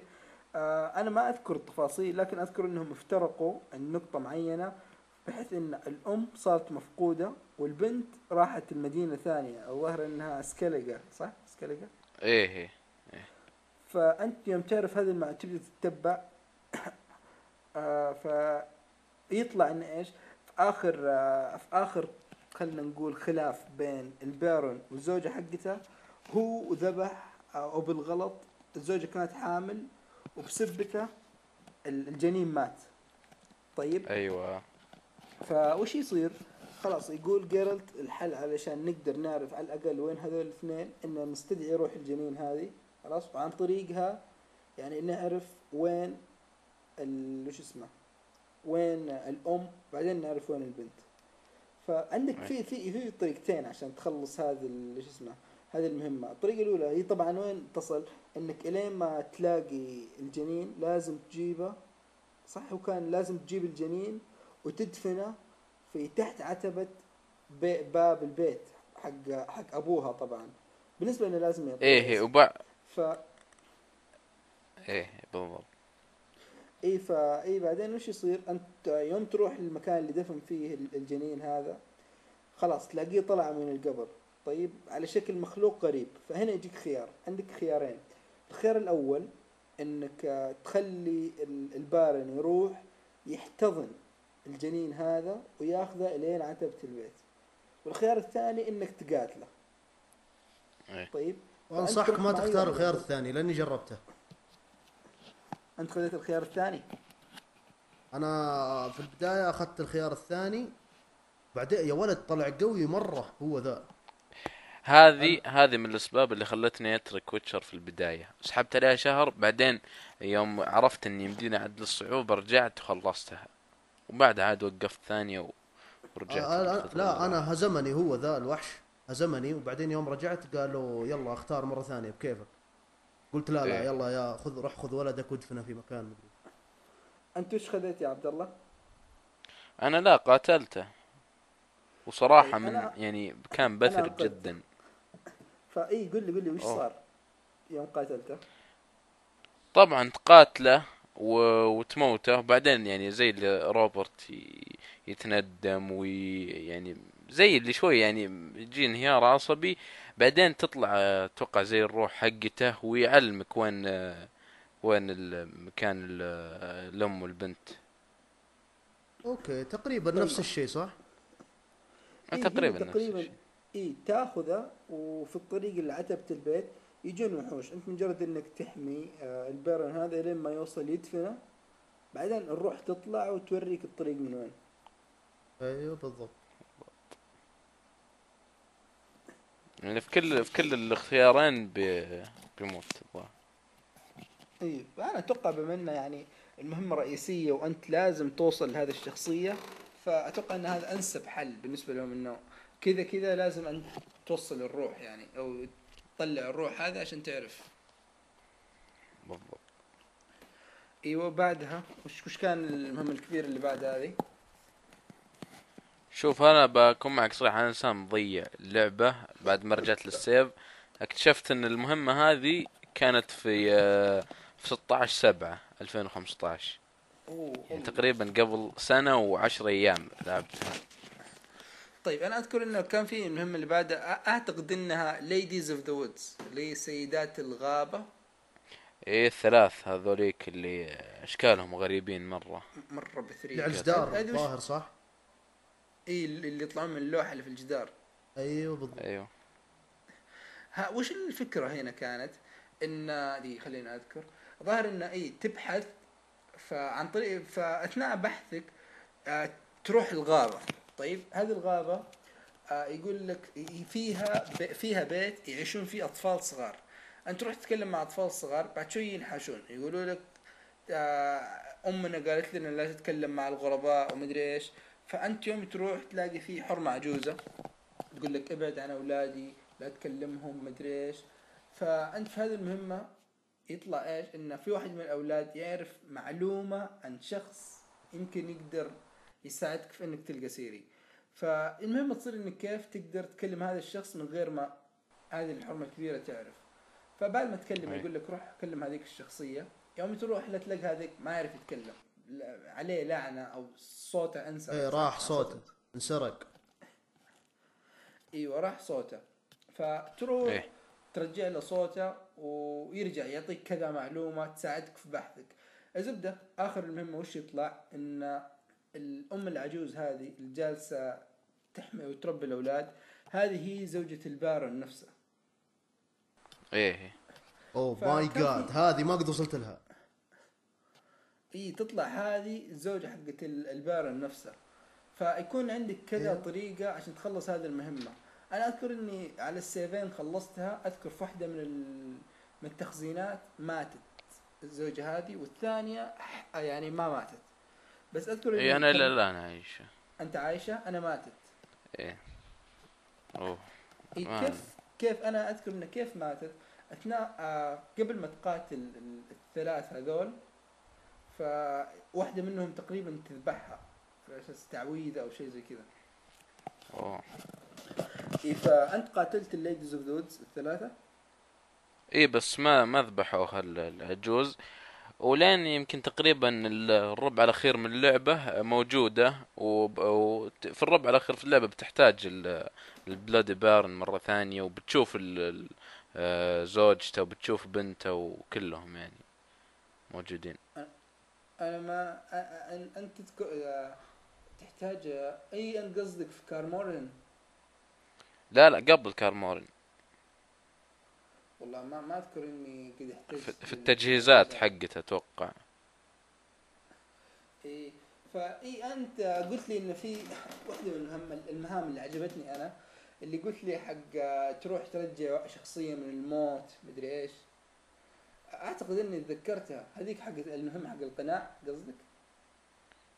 لا اللي اسمه سكاج أو سكا اللي في المقبرة أو في الحديقة هذيك. حق إيه المستدعي عرفت عرفتها أيوه. اي الظاهر الظاهر. إيه. آه، أو اللي ت- تقومه ينفر ويبدأ يصارخ يعني من الألم. ويقول ال- الكلام اللي عنده. إيه هي أتوقع يعني. إيه اللي بعد ما تخلص من ال- هذا تروح المستذئب وتذبحه وهو المستذئب هذا يعني زي المجروح ويهدد وكذا وت... لا هو ملعون. اذا ماني غلطان. هو هذه لعنة اللي محطوط عليه. أيوه يعني اللي على اللي على المستذئب. هذه لعنة. أنا للأسف أعطيته أكل بعدين اذكر ذبحت تفاصيل هذه المهمه أنا والله ما أعطيته شيء على طول ذبحته. بدون نقاش أنا كذا عرفت اللي عرفت اللي رحمته في البداية. بعدين قلت يا ولد هذا قاعد يهدد. سلامات. أذبحه.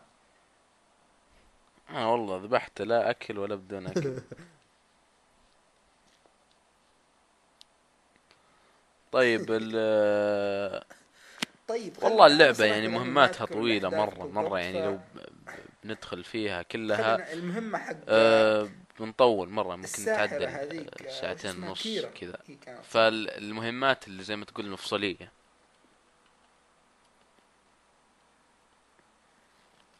إيه. فكيرا هذيك آه، ترى أنت آه، خلينا نجي من الآخر كذا غدرت فيك الساحر اللي شعرها أبيض إيه إيه إيه هذه آه أصبر كيرا هذه يوم يوم تغدر في ود في جيرالت وتنومة أساس إنهم طالعين إيه إيه. ولا إيه موعد الرومانسي وبالاحصنة وبالهذا إي آخر شيء إيه هذيك. إيه إيه وتحتاج آه، تحتاج تدخل البرج هذاك. هذيك بعد كانت مهمة رهيبة. كانت م... طيب أنت آخر شيء وش سويت؟ قتلتها ولا خليتها؟ كيرا هذه. لا خليتها. وأنت ما- يا ما قتلتها. ولا؟ أنا لعبت وصلت هذا المكان مرتين. مرة ذبحتها المرة الثانية تجنبت إني أذبحها. قلت خلني يمكن أحتاجها لقدام. وفعلا ترى مرة احتجت لها. فالمهمة حقت كارمورهن خلينا نروح المهمة حقت كارمورهن إيه. وش رأيكم في هذيك؟ وش أكثر شيء مؤثر فيها؟ يا أخي هذاك صراحة م- ما أقول لك ملح ما أقول لك يعني من فيلم ولا مسلسل شيء خاص شيء ملحمي إبك. يخليك على أعصابك ال- الإخراج آه، كيف آه، يعني كيف آه، جمع لك الشخصيات هذه؟ في شيء كيف سوى لك كل شيء؟ في شيء واحد مرة خيبني مرة خ- خيبني في كارمورهن هذه اللي هو الموت حق فيزامير إيه فيزامير يا أخي والله أحس إن مرة انظلمت الشخصية شخصية بهذا الكبر بهذا العمق. هي الأساس لل witchers. إي اللي اللي ما يعرف ترى فيزامير هذا المفترض إنه أقدم witcher هو أكبر ويتشر. هو بالنسبة لجيرالت هو ال- الأب حقه هو المعلم هو اللي رباه إيه. هو اللي كل شيء حتى هو اللي درب سيري. فأنا صراحة أنا ما انحرق علي هذا هذه المهمة قبل ما ألعبها بشوي. فقلت خلاص بما إن هذه الشخصية راح تموت يعني على الأقل قلت خلاص أتوقع إن هذاك الشيء بيكون شيء مرة أسطوري. لكن موتة هذه الشخصية كانت مرة محبطة بالنسبة لي. إيه اللي أرد إني يعني حتى القتلة نفسها أسلوب القتلة كان ضعيف. يعني وش آه، آه، غرسه في ورا ما هي حديدة ولا آه، مدري وش زبدة زي اللي غرس في شيء وزي اللي جالس يقول كلمات الأخيرة ومات. يعني ما كان مفروض إنه يصير شيء أقوى شوي فيه يعني كلمات حوار أسطوري بينهم بس ما كان في شيء بذاك الكبر هناك. إي لكن صراحة هذيك المرحلة كانت شيء يعني ابيك بشكل يعني مرة خرافي. كمية الشخصيات يعني تخيل أنت تجلس تلعب أنا ظاهر يمكن قرابة ال 12 ساعة مهمات جالس أجهز لهذه الحرب. يعني كيف إنه خلاص ال Wild Hunt راح يجون هذا الجيش اللي ما حد شافه وعاش. هذا الجيش المدري إيش. في حين ان المفترض إن هذاك جيش كبير وانت كمية الناس اللي تجمعهم يعني الظاهر إنها. ما توصل حتى إي ما توصل 20 شخص. إيه فكانت شيء يعني صراحة خرافي هذيك المرحلة. فاي خلينا ننتقل قدام شوي. آه بالنسبة ل... خلينا ندخل على الرومانسية شوي اللي في حياة جيرالد. أنت يوم وصلت. المراحل الأخيرة جيرالد كان مايل على أي شخصية بالنسبة لك تريس ولا ينيفر؟ لا ينيفر آه غالبية أنا الأشخاص اللي لعبوا آه لعبوا Witcher 2 و 3 غالبيتهم يعني دائما في, ال- في الكلام حقهم يتوجهون لتريس ويحاولون يقربون منها لأن تريس في الأجزاء اللي آه الأول والثاني هي الشخصية من الشخصيات الأساسية إي وينفر باعتبارها شخصية يعني جديدة ظهورها جديد لكن إيه. إذا أنا غلطان ففي القصة وش الفكرة؟ إن جيرالد قبل ما يفقد شخصيته في أحداث الجزء قبل ما يفقد ذاكرته في أحداث الجزء إيه. الثاني هو كان يحب ينفر فمن بعد ما فقد الذاكرة تعرف على تريس وصار علاقته مع تريس فالوضع هنا اللي صاير متوتر في واحدة من المهام الجانبية وش كان فكرتها؟ آه أنا ما لعبت الجزء الثاني طبعا لكن هذه أعطتني فكرة يقول لك في جني فوش سوى الجني؟ يقول لك في الجزء الثاني هذا إيه. الجني جيرالد إيه. تتمنى انه إيش؟ انه يخلي حبه هو وينفر شيء أبدي.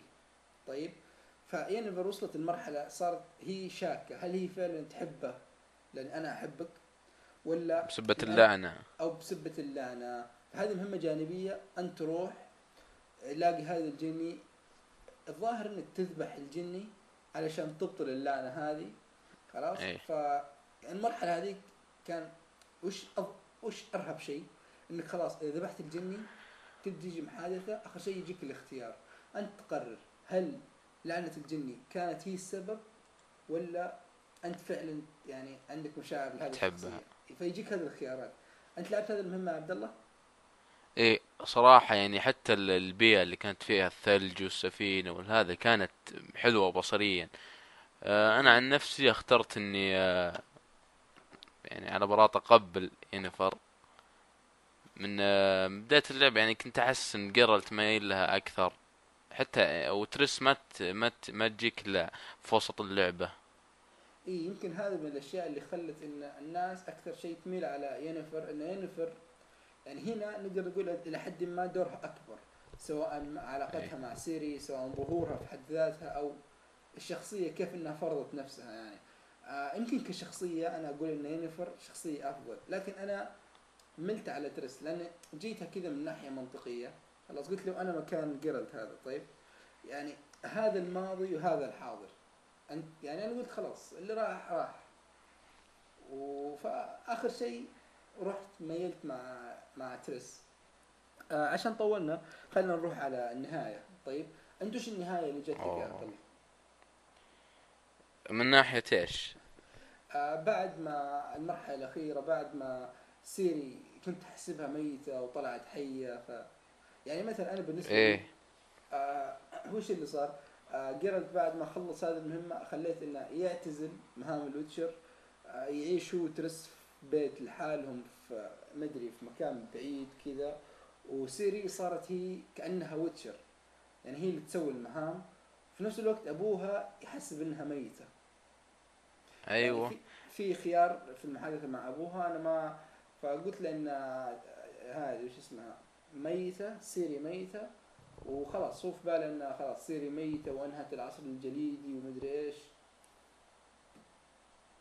إيه إيه. صراحة المهمة ال- الأخيرة اللي هي أه، بعد ما تخلص ال- القتالات وهذا وسيري تروح للقلعة اللي أتوقع اسمها تيد ديرياد.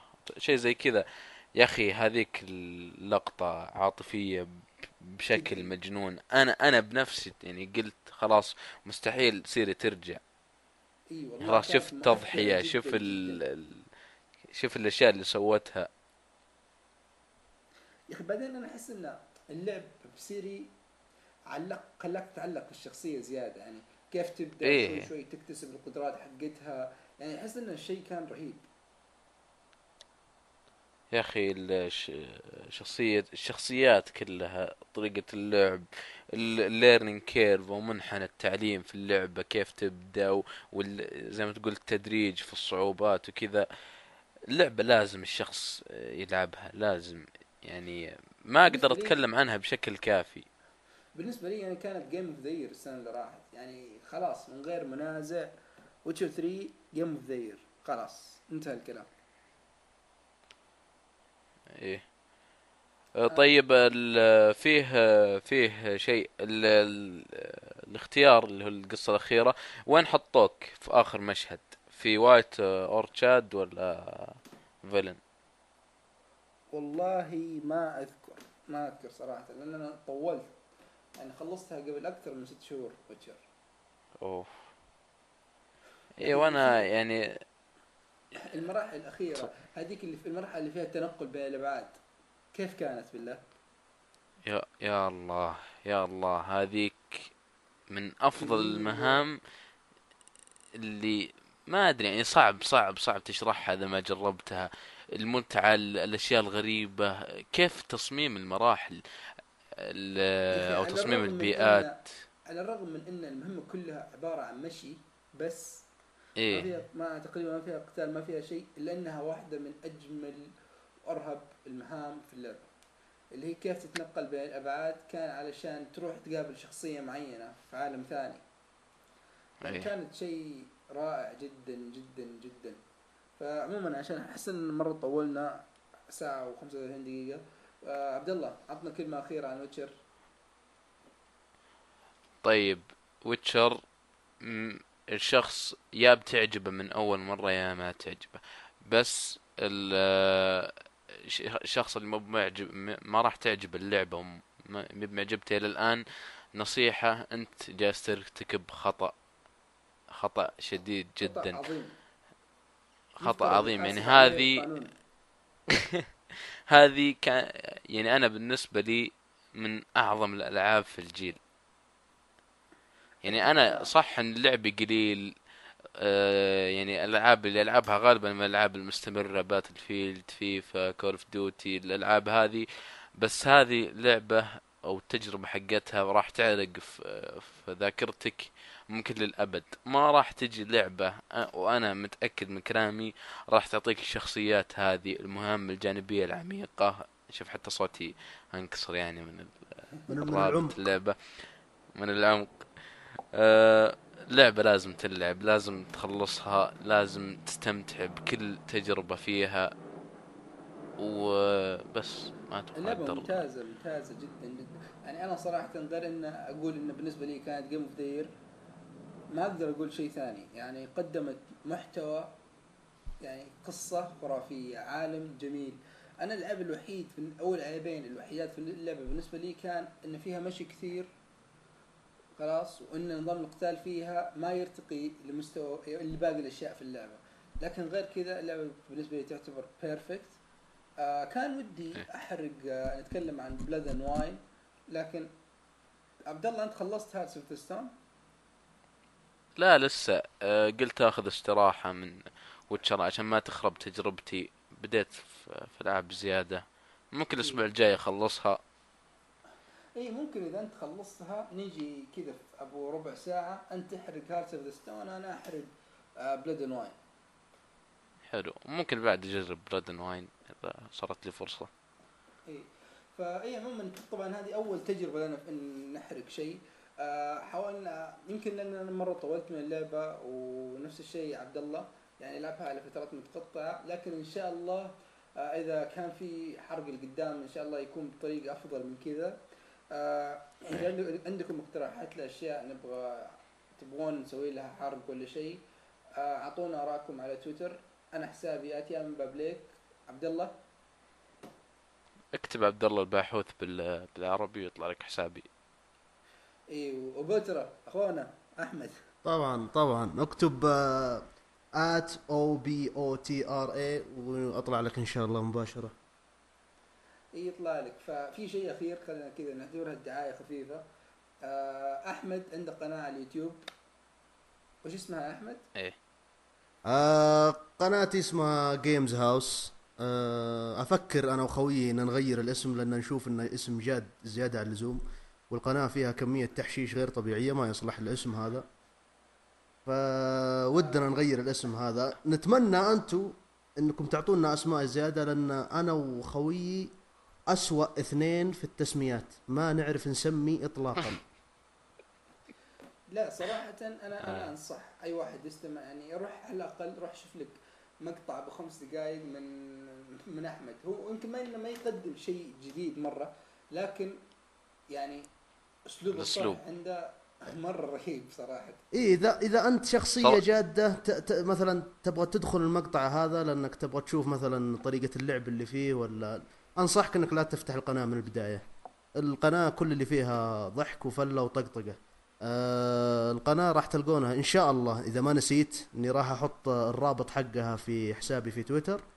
فلما تدخلون حساب في تويتر آه تدخلون على الرابط من هناك لأن مهما بحثت في اليوتيوب عنها ما راح تلقاها من صغرها. مرة مدفونة. والله مرة مدفونة فعلا. إي ف آه. قبل ما نختم الحلقة ودنا نشكركم مرة ثانية على الاستماعات الرهيبة اللي جات لنا.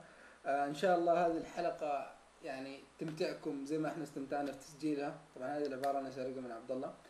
آه لكن آه إن شاء الله وزي ما قلت من الحلقة الجاية إن شاء الله يمكن يكون في ضيوف. آه وبس هل عندي يا شباب؟ ولا أي شيء. أه بس أنا أبغى أشكركم لانكم آه، يعني صبرت علينا لين هذه الوقت.